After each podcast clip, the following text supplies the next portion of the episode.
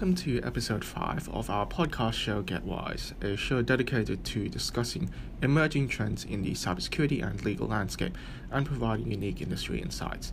Today we are joined again by Principal EJ Wise of Wise Law, accomplished cyber law expert, to discuss recent developments surrounding the ACCC and Google on 29th of October 2019. The matter involved the ACCC lodging a case against Google in the federal court concerning a potential breach of Australian law within Google's misrepresentations to consumers concerning the collection of location data. EJ, thank you again for contributing your thoughts on the show. That's my pleasure. See, good to see you again, Jono. So, firstly, what is the ACCC? And secondly, what is Google? They're very good questions. Thank you, Jono. So, the ACCC was established under uh, statutory authority in Australia, and ACCC stands for the Australian Competition and Consumer Commission. So, it's an independent Commonwealth or federal statutory authority, and their role uh, is to enforce the Competition and Consumer Act 2010, as well as a range of additional legislation the idea behind it is they're going to promote competition, fair trading, and regulating national in- infrastructure for the benefit of all Australians. So, part of the benefit of all Australians is the protection of the consumers, not just ensuring fair competition. Um, so, it was first established in 1995 and there has been rhetoric in the last decade or so that it's largely been absent in the, the tech area, uh, despite the fact that tech has become a household item for all Australians, just about. Mm, absolutely, particularly with the recent case by the ACCC against ZeniMax Media and Fallout 72. Also, what is Google? Oh, thank you. So, do you mean Google or Alphabet, Jono? Uh, depends. They're both one and the same, right? So a, a, lot of people didn't realise this, and even if you were someone that trades on the stock market, uh, if you want to purchase a, a, Google share today, it will still come up as GOOG. If you wanted to purchase a Google share in 2015, it will still show as GOOG. But in fact, uh, Google was subsumed in 2015 by a corporation called Alphabet. Now, what that did for them structurally was um, create a shelf company that could own a lot more than just a data and web browser service. It, it's a technology conglomerate. So Alphabet owns Google.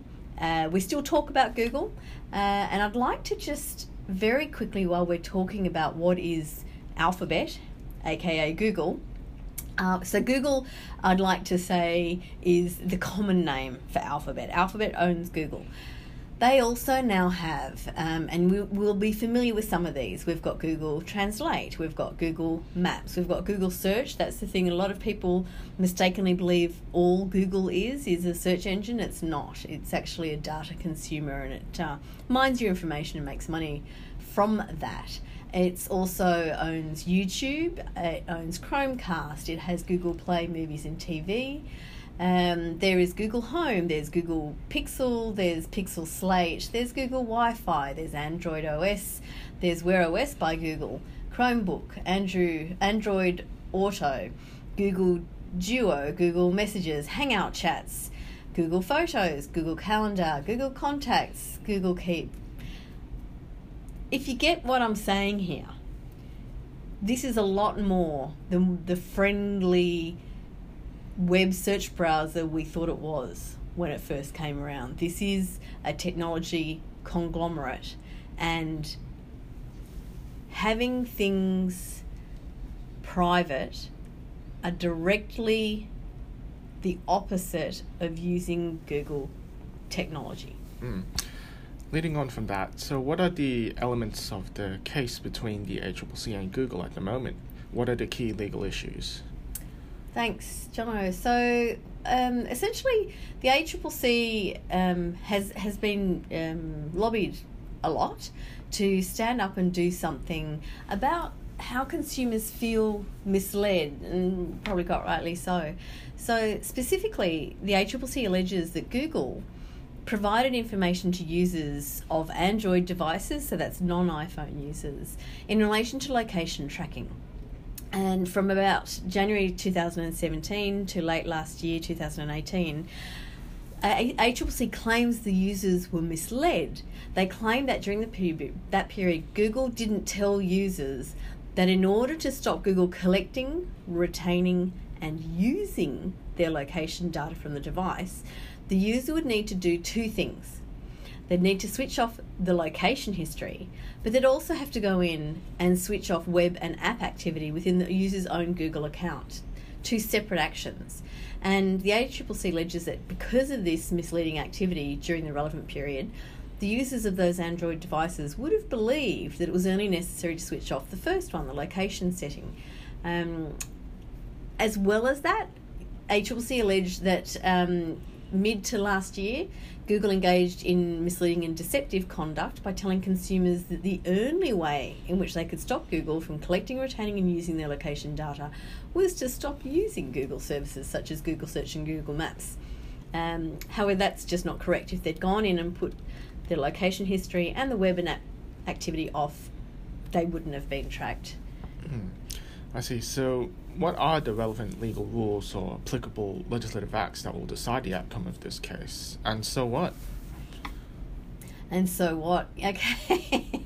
uh, well, it's a big so what, actually. Um, I'll, I'll come back to legislation. For the ACCC, this is the first uh, of any kind of statutory body around the world to take on, if you like, a technology hegemon. Um, they're seeking stiff penalties, they're seeking declaration and orders requiring the publication of corrective notices, and they're also um, um, asking for the establishment of a compliance program from Google. And this is this case is being watched around the world. It's the first time that Google has been taken to account on this. No other regulator has sought to bring up this type of proceeding. Now, Google has said it's going to defend the action, um, which is probably no surprise, Location data is a critical data set that Google use in their targeted advertising. This is another way they're making money from all of us. Um, so, yeah, in terms of where we're at regarding what pieces of legislation they're going to do that, they they oversee quite a few different pieces of legislation.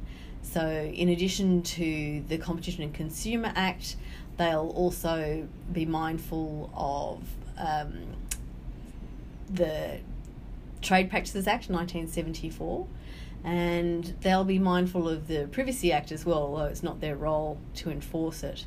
And all those three things put together, their very role is to look out for competition and the consumer. Mm. All right. Uh, so, why does the collection of personal data matter? What are the implications? Hmm. So I was I was speaking to a colleague recently, and they put it to me. They'd been at a dinner party the night before with uh, their friends, who were you know all middle aged sorts of parents, and their friend's son, who was at the table, sixteen. And this person said to him, "Do you really care about your data?"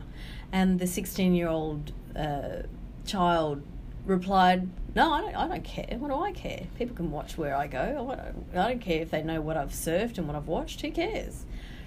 And so this person put it to me that privacy would be irrelevant, and I can see there's there's some some weight to that argument. What I said back to this colleague is this 16 year old child is something like nine years away from having a fully formed frontal lobe. And until the frontal lobe of your brain is formed, you don't have the capacity to make long term decisions as easily as older people, and you may not see consequences of actions. And, and apart from swimming in a sea of hormones, your rational brain physically hasn't finished forming. So, for this 16 year old, they're much less likely to predict the need for insurance as a 30 year old, or medical insurance as a 30 year old, or um, even some, some types of job searches, um, employment, security clearance, all the kinds of things that this wealth of information. Um, provides. And so for the 30 year old who's now the 16 year old, he should or she should be absolutely free as individuals to post what they like, search what they like, do what they like. What I would like to see, and I think this is clearly what the ACCC would like to see, is that this individual has enough preserved privacy and rights that their future life isn't affected by their incapacity to enter into a, a, a knowing contract of uh, terms and agreements with the provider. Mm.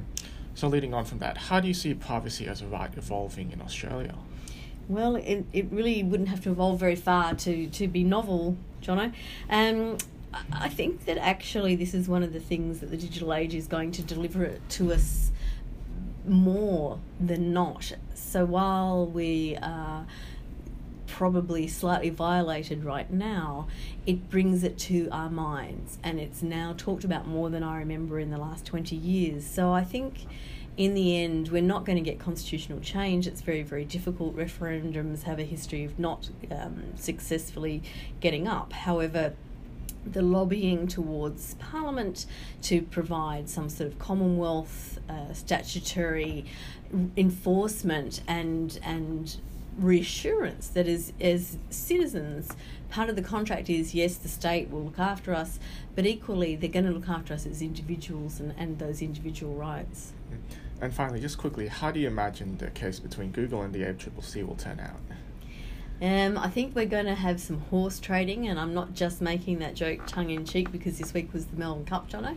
Um, I think that they may not successfully get anywhere on the fines, but I think that they may get somewhere in the negotiation of how a, tele, a telecommunications or you know technology company is allowed to advertise and how um, reasonable the expectations are of a consumer that they're being told the accurate truth. So I think the misleading arm of their case is going to get up quite well. Mm.